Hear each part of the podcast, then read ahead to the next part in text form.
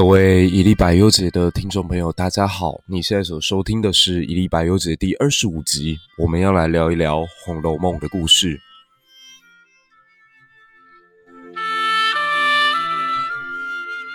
在你的人生当中，有没有遇到一段爱情？它虽然终究没有留下任何的结果，却在你的身上留下一辈子难以忘怀的伤痕。又或者，你人生当中有没有遇过一个什么样的人，突然让自己失去了所有的理智，抛下了一切尊严与底线，只为了追求到对方对你的一点点重视，因此日夜颠倒，茶不思饭不想。又或者，你人生当中有没有突然间兴起这样的疑惑：为什么自己会与他相遇？为什么在那一瞬间会为他着迷？为什么在那个时刻的自己是这么的放不下一切？如果你都有这些问题，你也想要得到答案的话，那欢迎一起收听今天的《红楼梦》的故事吧。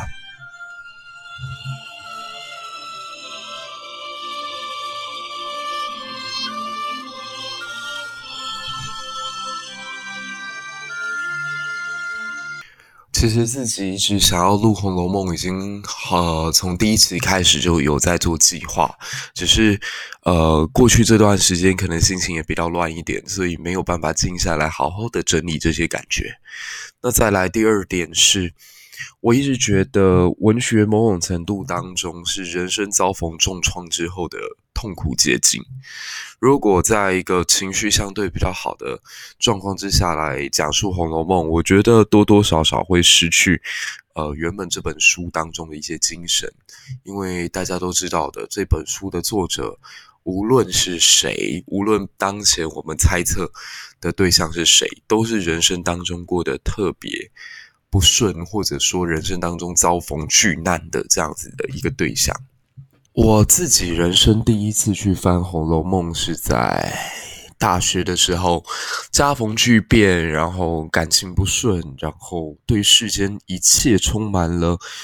各种绝望跟焦虑的时候呢，才突然间觉得再也没有别的东西吸引我的目光，也没有其他的事情可以提起我的兴趣的时候，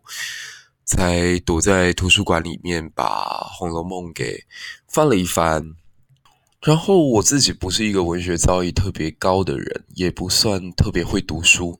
所以第一次看完，也就是看了过去，只是当中的诗词歌赋很美，只觉得，嗯，他所勾勒的那个世界跟我们现在差不多惨，但并没有为此而感到特别的感动，我反而觉得《金瓶梅》给我的。视觉冲击是比较巨大的，《红楼梦》其实在当时在心中并没有翻起太大的涟漪。好，大家听到这里就知道，我真的不是一个特别专业的文青。那直到快要大学毕业的时候，有一天听到施寄青老师的演讲，对，施寄青老师当时还活着。他说，人生当中的所有重逢，其实都是来自于你所未知的过去，后来的久别重逢。你今天会遇到谁？你今天会认识谁？你今天会爱上谁？都是上辈子所注定的。那其实这个说法乍听之下一点都不新鲜，但他后面的结论却让我觉得非常耳目一新。他说。特别是那些你所钟爱的人哦，其实都可能是上辈子你欠的最多的，所以好像这辈子过来，并不是为了要与你成全一段佳话，相反的，他们是想要讨回上辈子在你身上所欠下来的债务。所以你可以好好的观察身边每一段一见钟情的恋爱，最后结局总是特别的难过。那自己人生当中付出最多的那一个。啊，可能最终也会是，嗯，为你留下一道伤痕的人。那这与《红楼梦》会有什么关系呢？这跟《红楼梦》传说当中的几位作者又有什么关联？这就是我们这期要跟大家分享的。我自己是特别相信《红楼梦》是曹雪芹所作，所以曹雪芹是《红楼梦》第一作者的这样的一个想法，基本上我没有打算要翻案。不过，最近会看了一些书，然后也重新听到一些朋友的分享，让我呃提供一些不一样的想法。当然，我先讲，我还是认为曹雪芹应该是第一作者。学术界呢，对于《红楼梦》当中提起了许多的诗歌戏曲，像说《长生殿》跟这个《西厢记》《牡丹亭》，但是居然在里头没有提到。呃，这个桃花扇，所以就有人推测，大概是作者其实是写在桃花扇发表之前。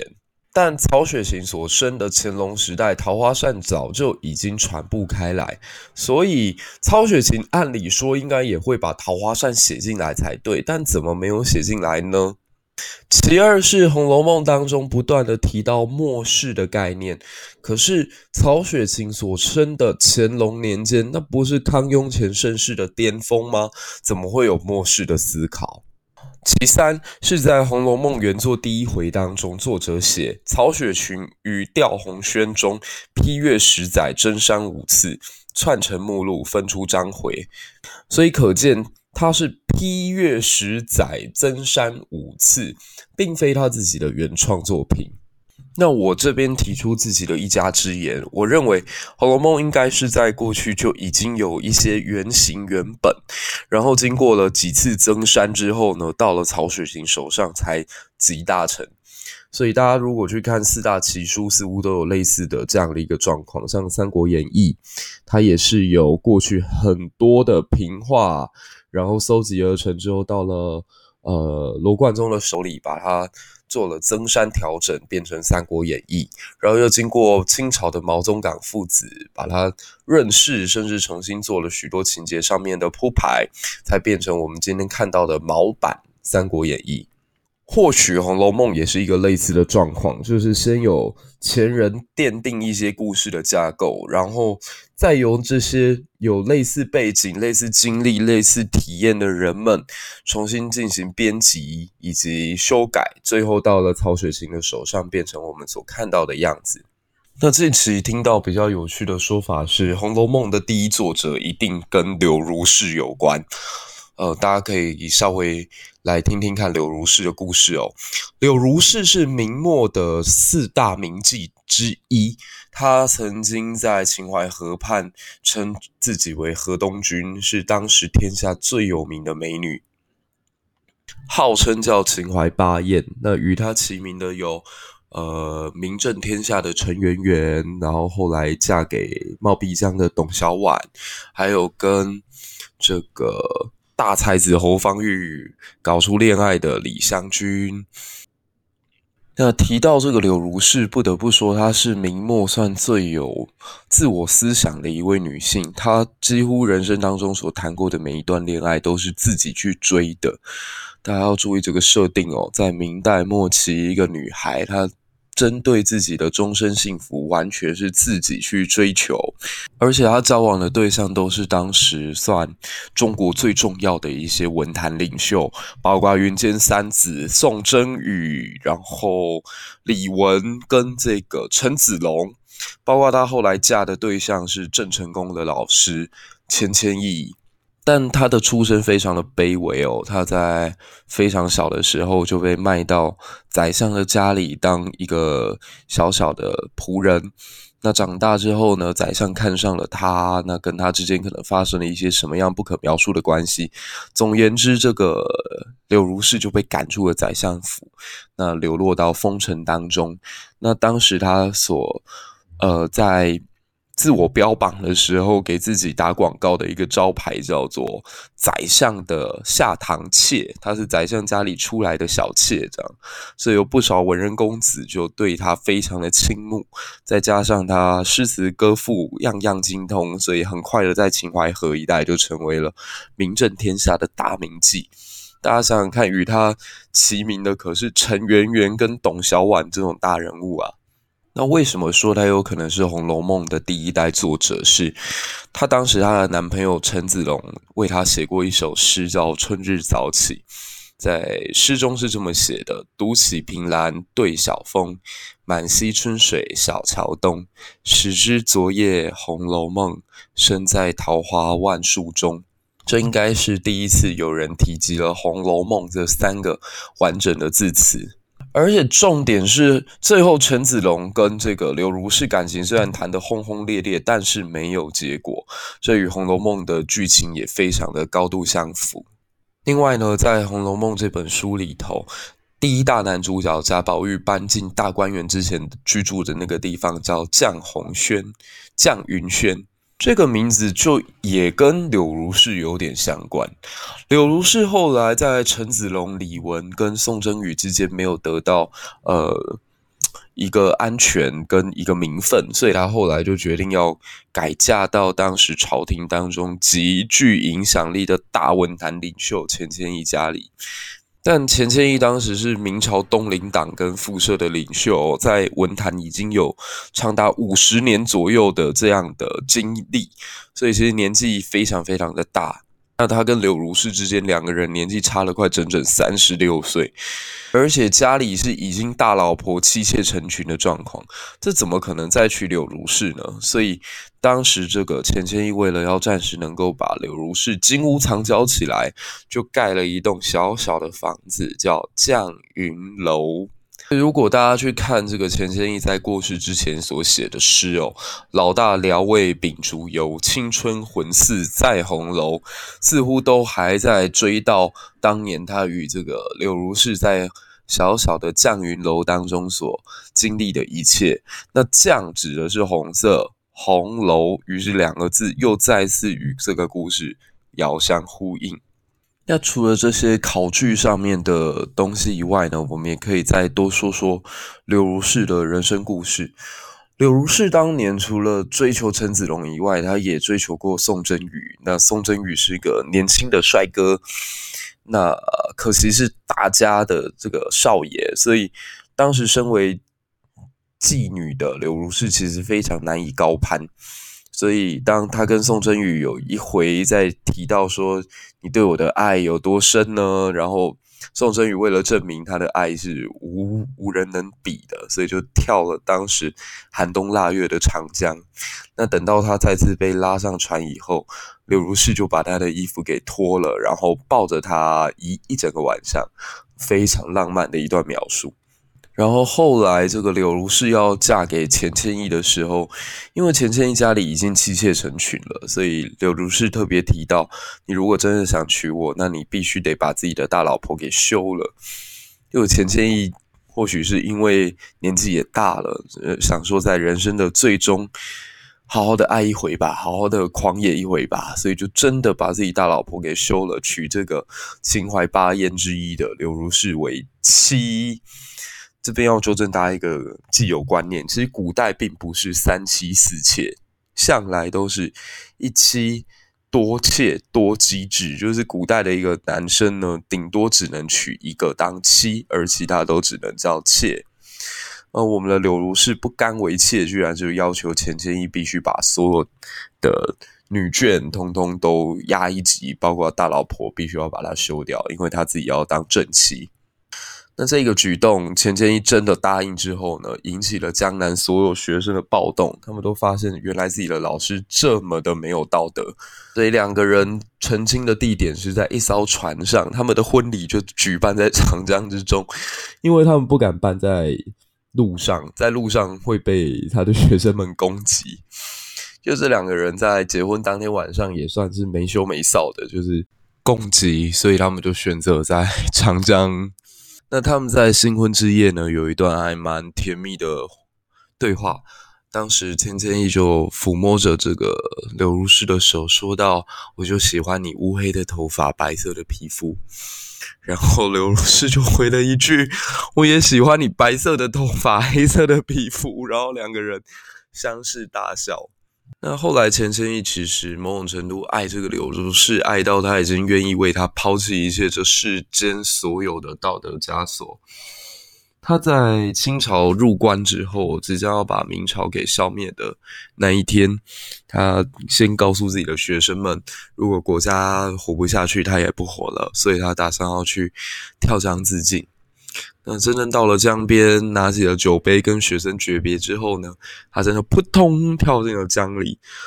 然后过了大概几秒钟哦，所有的学生哭成一片，觉得老师啊，你怎么就这么走了？然后。倩倩就游回来了，然后他就告诉大家说：“其实呢，原本我是想要死的，可是这个水实在太冷，所以算了，换个时间，换个地点再说吧。”这样，然后所有人就觉得，哟，这老师真的是太不要脸了。那为什么会这样呢？其实我后来，呃，每次都在想这个问题，就。人生当中会让自己不断打破自己底线的一件事情哦，就是感情所带来的冲动。我相信很多人在遇到爱情之前，其实自己都是理性的，都自己都是有所坚持的，自己都是有价值的。可是，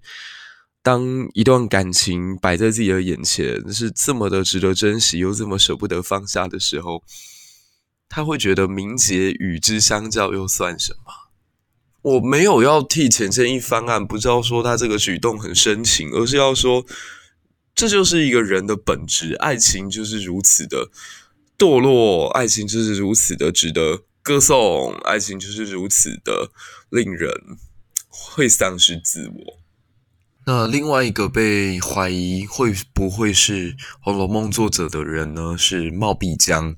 冒辟疆可能大家又更加陌生一点，他是明代末年的四大公子之一。他家里曾经有钱到居然在国破之际还能在江南养一个非常非常巨大的园林。这个园林呢叫水慧园。那之所以怀疑他会是《红楼梦》作者，是他人生当中娶了一个女孩叫董小宛。董小宛也是刚刚所提到的秦淮八艳之一，也是个妓女出身。那这个女孩身上有太多的呃相似之处，跟林黛玉几乎是一模一样。小宛呢，她的名字叫白，黛玉的名字叫做黛，粉白黛绿。小婉是苏州人，黛玉也是苏州人。小婉在当时的扬州，黛玉也在当时的扬州。小婉她的父亲是言官，那黛玉的父亲也是巡盐御史。小婉跟黛玉两个人都体弱多病，小婉以前被称之为冷美人，黛玉也被称为病西施。那小婉爱花，而且善于栽种，黛玉也很喜欢花，然后两个人都喜欢葬花，所以很有可能就是这个茂香在用自己跟这个。董小宛的故事写出了贾宝玉跟林黛玉，然后我今天看到一个更有趣的资料是，贾宝玉的生日呢是阳历的四月二十七号，那我再查了一下冒辟疆的生日，发现也是阳历的四月二十七号，那你说这中间是不是巧合呢？嗯，因为我自己多多少少有从事过这个剧本的创作，所以我非常能够理解。剧作家其实他在写一部剧的时候，他是有所局限性的。他在里头无论创造了多少角色，其实某种程度都只是从自己的身上截取一个部分，然后加强、加深、加大去描写它。所以曾经我有一个朋友很好玩，他在我剧本写完之后跟我说：“我觉得剧中的六个角色，其实六个人都好像是你的一部分，六个人其实都是你自己。”那猫必将在写《红楼梦》的时候，其实也是他里头所创造的那么多角色，我深深感觉到，其实就是从他自己身上分一部分、一部分、一部分出去。那另外就是他人生当中最爱的这个女孩，分一部分、一部分、一部分出去。但说了这么多，为什么我自己还是说比较相信曹雪芹就是《红楼梦》的作者？是因为，呃，我。大概在大学的时候看过一本书，是《曹雪芹传》，它是周汝昌先生在一九九一年所写的，里头的考证非常的完整，然后也提到了为什么曹雪芹会写出这本作品。关键在于，曹雪芹的人生当中不是只受过一次的呃浩劫，他的人生当中是受过了两次的重创。那他的家族其实原本在扬州是非常非常有钱的织造。这边稍微跟大家解释一下，这个曹家原本是在干嘛的？曹家原本世代都居住在中国的东北，在辽东这一带。那在十七世纪的时候，金国崛起，也就是后来的清朝崛起的时候，他们家族被满洲人给抓走。那抓走之后呢，就兼任所谓的包衣奴才，包衣就是满洲语当中的奴仆，那他们家就变成了一个世代的家奴。可他们非常幸运的是，他们所处的正白旗是满清入关的时候最重要的一支力量。正白旗的领袖多尔衮，大家应该都很熟悉哦，这是清朝刚进关的时候最有名的摄政王。就成为了这个曹雪芹家祖先的这个庇护伞，所以随着一开始地位非常的低落，但因为入关之后呢，水涨船高。那包衣奴才有点接近这个明帝国时期的太监，就是他们虽然不用阉割，但他们必须要成为这个皇族的所谓的做脏事也好、敛财也好的一只白手套。所以当时的满清皇室有需要，就安排这个曹家到江南地区去，所谓做织造局，也就是一边帮皇帝采买当地的布料，制成衣服送进北京。此外，最近在哦，已经不是最近了，二十年前哦，知名的汉学家 Jonathan Spence，用中文翻译叫石景谦吧，写过一篇呃非常长的这个论文，叫《曹寅与康熙》。在讲曹家的先祖曹寅跟康熙皇帝之间的这个非常错综复杂的关系。那其中提到最让我印象深刻的是，曹家到江南去，不是只做制造这个工作而已，他会汇集在江南地区所有世人互动的情报，然后把它绣在这个给皇帝的衣服当中。所以一方面明面上是在帮皇帝做衣服，实际上背地里是在帮皇帝搜集当地的情报，一个 FBI 兼 INLB 的概念。那当时的中国可以说是世界上。制造技术最好，然后衣服布料最好的一个国家，某种程度就有点像现在的意大利。当时世界的文化流行首都，某种程度上来说就是在扬州。所以曹家就靠了做这些事情，赚进了大把大把的金山银海。可是有趣的是，他们家族虽然非常有钱，但地位上还是奴隶而已。所以可以这么说，家族富贵，但地位贫贱。曹寅本身他非常会读书，在江南地区生育，甚至是培育了一群士子，甚至有自己很多的学生，而全唐诗也是由他来编纂的。但是等到他的子弟接手之后呢，却一代不如一代。然后更惨的是，康熙皇帝驾崩之后，雍正因为发现曹家曾经与他的弟弟们有过一些非正常的。来往，所以为了整治他们，还甚至多次举行了所谓抄家的活动，在曹家内部弄得是鸡犬不宁。而真正使这个家族败落下去，从此再也回不了头的是，等雍正在死，乾隆即位。乾隆是一个表面上非常宽和，但实际上比他的父亲更加阴暗百倍的小人，非常非常不喜欢乾隆皇帝，所以在前几年。突然，一大堆清宫剧都把乾隆浓墨重彩的在描述的时候，实在让我觉得有点受不了。有机会我们再来提提乾隆皇帝到底做了哪些恶心人的事情哦。和只说一点，乾隆皇帝当时由于怀疑自己的堂弟，也就是他父亲的二哥的儿子，OK，叫洪熙，他怀疑洪熙会不会有一天来抢走自己的皇帝位，所以就。编造了一个洪熙逆案，然后把所有相关的人员，包括他们满洲的亲贵，做了一次非常血腥的大清洗。